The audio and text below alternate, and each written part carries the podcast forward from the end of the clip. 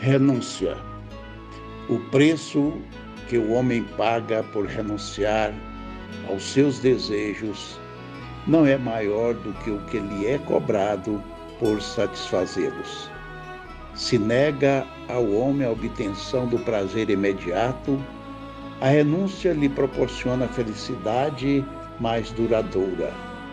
Renunciar ao que se quer é a maneira de obter o que se deseja sem violência ou precipitação. A renúncia voluntária é apanágio dos santos e heróis que lograram superar a sua própria humanidade. Somente consegue abrir mão de si quem já adentrou na posse de si mesmo.